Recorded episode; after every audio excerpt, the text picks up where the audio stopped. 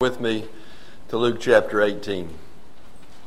We're continuing our series of uh, sermons on uh, the parables for the summer, and this morning we are dealing with uh, the parable of the Pharisee and the tax collector, sometimes known as the Pharisee and the publican. Carrie made mention of that this morning in Sunday school, and we'll be looking at it this morning as we come to the Lord's table. Luke chapter 18, verses 9 through 14. And this is the Word of God.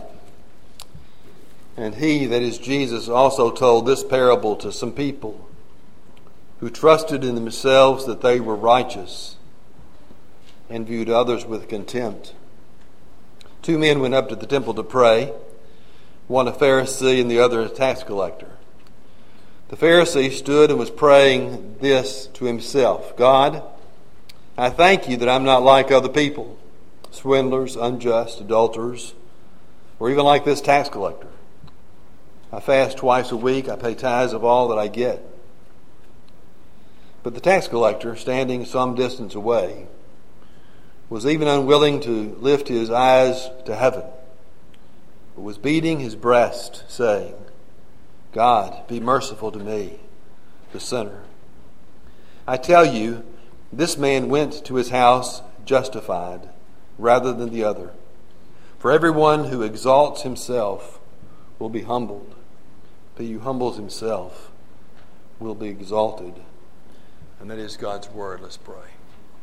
Father, I thank you again so much for this opportunity to be together as your people, having now sung your praise, having now prayed before your throne of grace, having read your word, we now are here to be attentive to the proclamation of it. And so I pray that you would rule and overrule what is said from this pulpit this morning. You, by your Spirit, would guide not only the one who speaks, but those who hear. And we pray that we would only hear the truth, that you would break your word now to our understanding. And by your Spirit, give us eyes to see its truth, ears to hear its message, and grace to apply it to our lives. And we ask it in the name of Jesus. Amen. Well, this parable before us uh, this morning, the parable of the tax collector and the uh, Pharisee, is again one of the most familiar parables that Jesus told. You know, as you go through the parables, you realize how familiar many of them are. Uh, how familiar they are, not just the people of God, but also unbelievers are aware and have heard the stories of many of the parables that Jesus told. Many people see this parable as another parable about prayer, especially since it follows the parable of the persistent widow in the first eight verses of this chapter, which we looked at last week, and which is, as we saw, a parable about prayer. But even though this parable describes the way two men prayed, it really is not a parable about prayer, but rather it's a parable about salvation.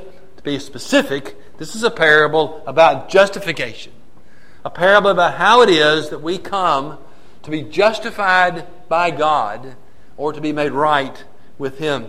The key, I think, is found in verse 14, where Jesus says, I tell you, this man, that is, the tax collector, went to his house justified rather than the other. Jesus says that one of the men was justified and the other was not. Notice that Jesus did not say one man's prayer was answered and the other's was not. But rather, one man was justified while the other was not. So the key question in this parable is not how can I make sure my prayers will be answered, but rather, it is that more fundamental and basic question how can I be justified before God? Now, notice how Luke introduces this parable in verse 1. He says, Jesus told this parable to some people who trusted in themselves that they were righteous, and he viewed others with contempt. What Jesus is condemning through this parable is self righteousness. Some sense that we can come to some self justification. That there's somehow that we can, by our own efforts, make ourselves acceptable to God or right with God. He's attacking those who are self righteous, who think their righteousness is in and of itself enough for God to embrace them. They are self centered, self focused, self promoting, self absorbed people that Jesus is telling this parable to here in this chapter in Luke. To say it another way, these are people who are driven by pride and arrogance, two human traits which happen to be contrary to the gospel. Again, notice the three things that Jesus says about these people, or Luke says about them in verse 9. They trusted themselves, thought they were righteous, and they viewed others with contempt. That's always the pattern, isn't it? An inflated view of yourself will always lead to a deflated view of others. The more that you think about yourself, the better you think you are, the more righteous you think you are, the more you will look down your nose at other people and think that they are somehow less than you, not as righteous as you, not as good as you, not as holy as you. And that's what Jesus is condemning in this parable. Now, as with all the parables, they have a very relevant application. Let's be honest. In our day, the people who are described in verse 9, in our day, quite often are the church folks. Aren't they? People who think well of themselves and who tend to think so much of themselves that they look down upon others or view others with contempt. And so let's look at the two characters in this parable, the two men that Jesus describes, and then draw some application from it, especially as we come to the Lord's table this morning. First, I want us to look at the Pharisee. Again, in the parable, Jesus points to two men who came to the temple to pray. And one of them was a Pharisee. We generally have a bad impression of the Pharisees today, don't we? Uh, we kind of look down on them.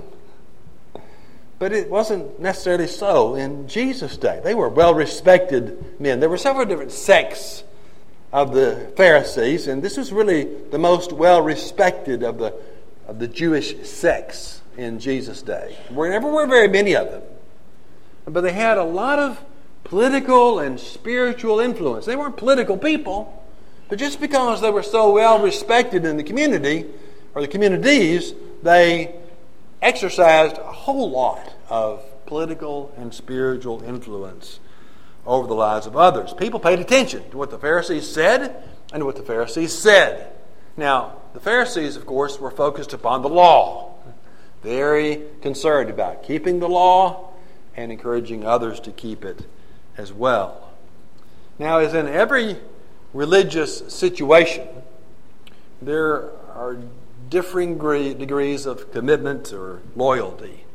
And that's way it was among the Pharisees. Some were a bit lax in their commitment to the Pharisaical principles, others were uh, over the top in terms of their commitment or their zeal for it. Some were what we would call had a more fair and balanced approach uh, to being a Pharisee and adhering to the principles. Uh, it's, it's that way today, isn't it? Even in the church today, don't we find varying degrees? Even in our camp. You know, we're in the Reformed camp.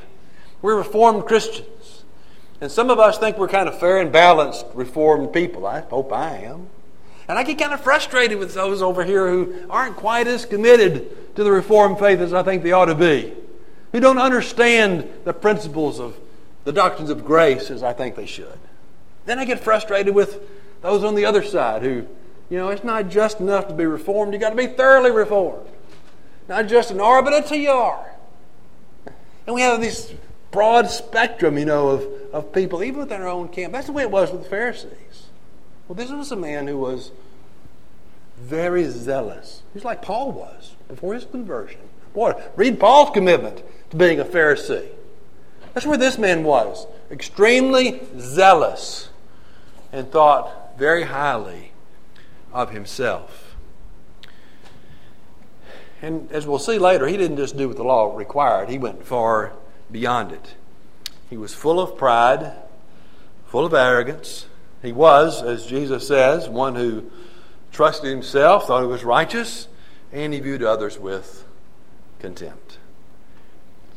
And Jesus says in verse 11 the Pharisee stood as he came to the temple and was praying this to himself. Now, that phrase in verse 11, praying this to himself, is kind of tricky to translate in the Greek. That's why if we went around and had you read your different translations this morning, I probably would come up with different renditions of it. Uh, in my translation that I'm using, the New American Standard, it, it does say that um, he stood and was praying this to himself. The King James and New King James both say he was praying this with himself.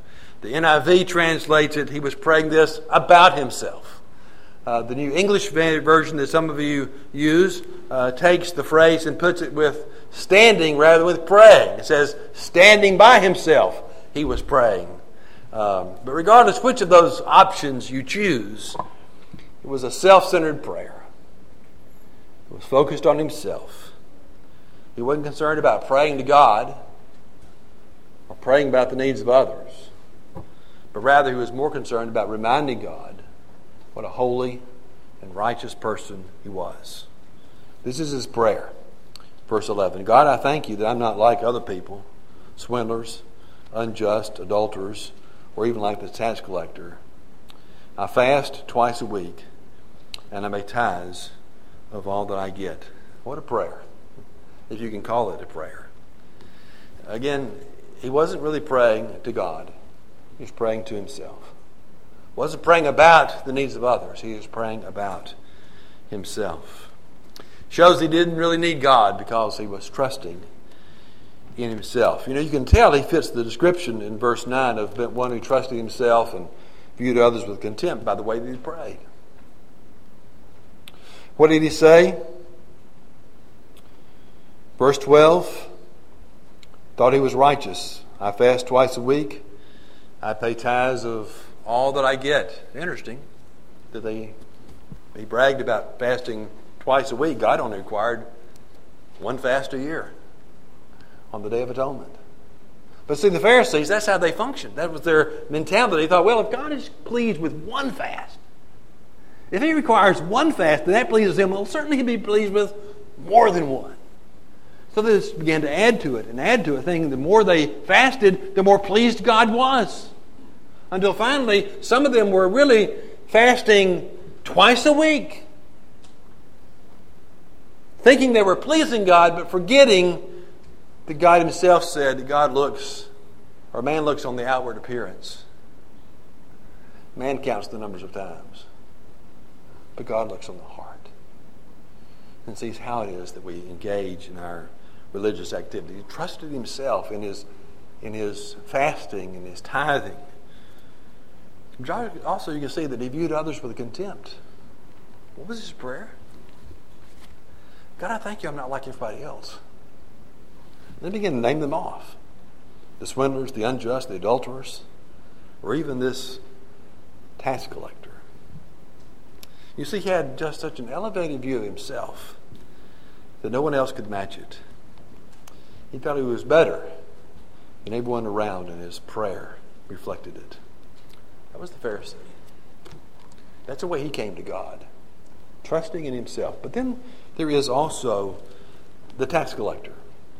And Jesus could not have drawn more of a stark contrast on the social spectrum between a Pharisee who was well respected, revered in the community, and a tax collector Tax collectors were loathed and detested by Jewish people. You see, the tax collectors were Jews, but they were employed by the Roman government to collect the taxes that the Romans imposed on the Jews. And so they were seen to be traitors, working for the Roman government, taking the taxes that really the Jews chafed under. But they were also seen to be extortioners. Because all the Roman government was interested in was the tax itself. But the tax collectors made their money by charging what we would say today a service fee. Now, most of the Jews didn't know what was tax and what was a service fee. They just knew they had to pay whatever it was the tax collector told them they had to pay.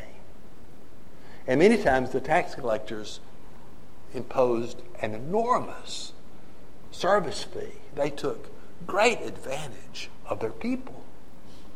And so the tax collectors were among the most hated among the Jews. And yet here it is, this tax collector who comes in the temple to pray at the same time as the Pharisee. But notice the difference. The tax collector is very aware of who he is and what he's done.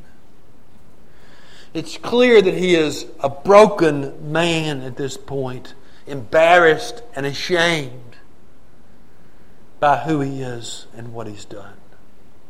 And even though he had the same rights to approach the temple area as the Pharisee, he doesn't come barging into the outer court where the rest of the people were, but he stood off at a distance. And he was too ashamed even to lift his eyes toward heaven when he prayed, but he kept his eyes down to the ground. And all he needed to do was beat upon his chest because he was so miserable with himself. And cry out to God, God, be merciful to me, the sinner. Notice he doesn't say a sinner, he says the sinner. Reminds us of what Jesus said, or what uh, Paul says in uh, 1 Timothy 1.15, the verse I put on your bulletin this morning. It's a trustworthy statement deserving full acceptance that Christ Jesus came into the world to save sinners. And then Paul goes on to say, among whom I am the foremost of all. That's the same attitude this tax collector had. I am the sinner. He wasn't concerned about other people who might have sinned, the swindlers, the adulterers. He was concerned about himself, the tax collector. And he said, God be merciful to me, the sinner. You see, he was new. He was in spiritual poverty, and he gave an honest assessment of himself before God. Did you catch that? He gave an honest assessment of himself before God. That's where the Pharisee erred. Because he did not give an honest assessment of himself. The Pharisee had a different standard of measurement. He measured himself against other people. And that is the wrong standard of measurement. Look, you can always find somebody worse than yourself. It doesn't matter what you've done, what behavior you're trying to justify in your own life, you can always find somebody worse than you so that you can say, Look at me, I'm pretty good.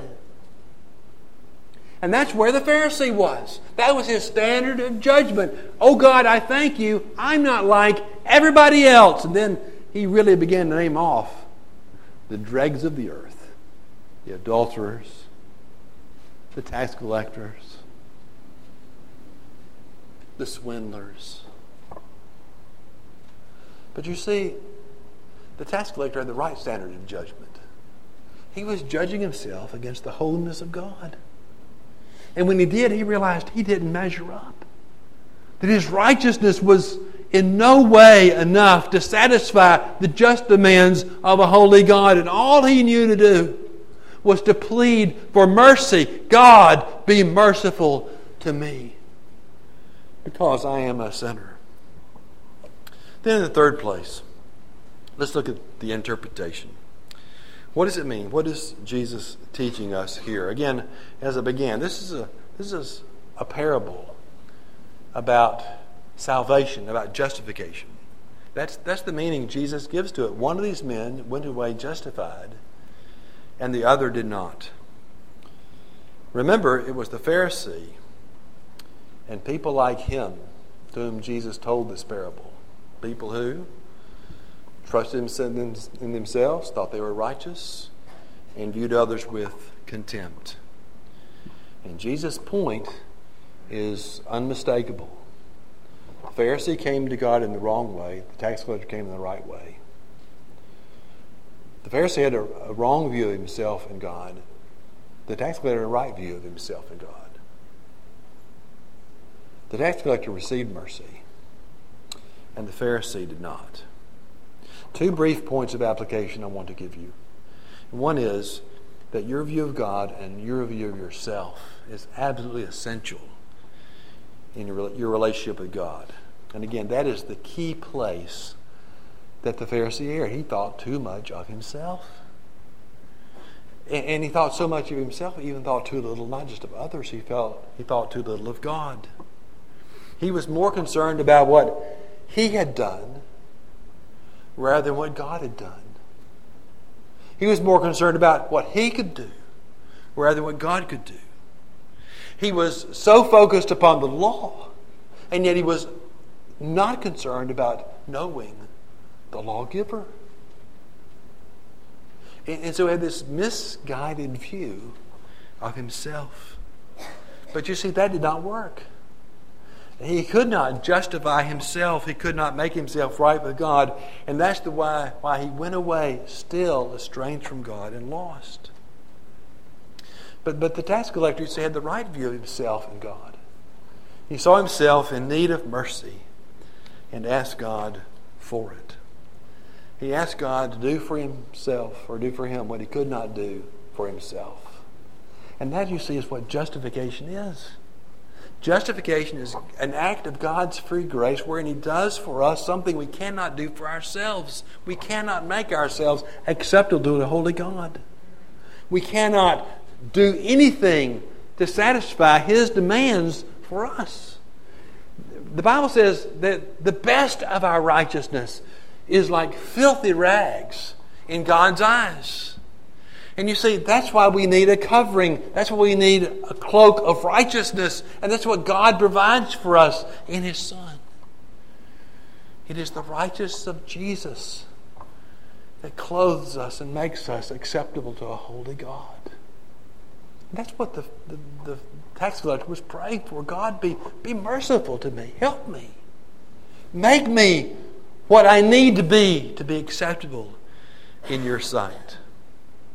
He had a broken and a contrite heart. And you know, the Bible says, a broken and contrite heart God will not despise. Then the other application has to do with humility, and that's where Jesus goes at the end of verse 14. For everyone who exalts himself will be humbled, and he who humbles himself will be exalted. It's clear that the Pharisee humbled himself, exalted himself. In the end, he was, he was humbled. The tax collector humbled himself. In the end, he was going to be exalted. Humility before God is the first step in salvation. And that's the work of the Holy Spirit in our life to help us see, see us as we are, to see us as the sinners that we are. And, folks, that's where the gospel begins. The gospel begins with broken sinners. People who are born in sin, as we read earlier from Ephesians chapter 1, who are not just estranged from God, who are dead in sin. And salvation is not just trying to make people feel better about themselves, building up their self esteem, helping them have a new path on life. Salvation begins when realizing you are like this tax collector who says, God, be merciful to me, the sinner. I am a sinner in need of grace. And that's where this table comes in, isn't it? There is no more humbling position for a believer than to be sitting before the elements on this table. To be reminded that the Holy God did what you could not do for yourself. He sacrificed His Son so that He would be your Savior. And so that through His work, His death, your sins are blotted out and forgiven. I don't care what they are. I don't care what you've done. I don't care what you've thought. I don't care where you've been. I don't care what you've said, how you've acted. It may be even this week. You may have dishonored God. You may have looked at something you shouldn't have seen. Gone somewhere you should never have gone. Spoken to someone in a way you should never have spoken to them. And you come here this morning with sin in your life having disobeyed God, I want you to hear this morning the good news of the gospel. Your sins can be washed away. The blood of Jesus atones for all our sin. There is no sin His blood cannot cover, and His grace cannot forgive. And to realize that the sovereign, eternal God has given His Son to do that for you is one of the most humbling things I can imagine. Let's pray. Father, thank you so much for your love for us. And I pray that you would give us grace now as we come to your table, that we receive it with humility, and you would exalt us in the proper time. We ask it in Jesus' name. Amen. This morning I want to read from Luke 22 as we come to the Lord's table, which is the account, Luke's account of the Last Supper. Luke 22, 14. When the hour had come, he reclined at the table, the apostles with him, and he said to them, I've earnestly desired to eat this Passover with you before I suffer. For I say to you, I shall never again eat it Uh, until it is fulfilled in the kingdom of God. And when he had taken a cup and given thanks, he said, Take this and share it among yourselves. For I say to you, I will not drink of the fruit of the vine from now on until the kingdom of God comes. And when he had taken some bread and given thanks, he broke it and gave it to them, saying, This is my body, which is given for you. Do this in remembrance of me. And in the same way, he took the cup after they had eaten, saying, This cup, which is poured out for you, is the new covenant in my blood.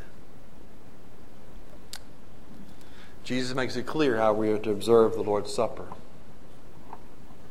And it's clear in the Bible that the Lord's Supper is for people like the tax collector, for sinners.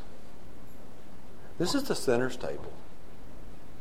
Because it is a trustworthy statement that Christ Jesus came into the world to save sinners.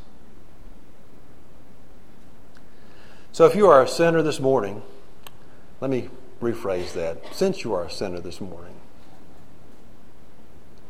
and you are in need of what this table represents, I invite you to partake of it. Now, it's my responsibility to give you a caution about that. This table is for broken sinners, for sinners who are ready and willing to confess their sin, for sinners who desire to repent of their sin. If you're harboring a sin, holding on to it, unwilling to give it up, then it would probably be best for you to let the elements pass this morning. But if you are broken by your sin, aware of your need for the grace of Christ, then I invite you to come with joy and thanksgiving for the finished work of Jesus on your behalf, to partake of these elements with gratitude and humility. All you have placed your faith and trust in Christ, who are desirous of living a godly life before Him, who are in good standing in any evangelical church, the invitation is to you to come and join and to share with us in the elements today. As we prepare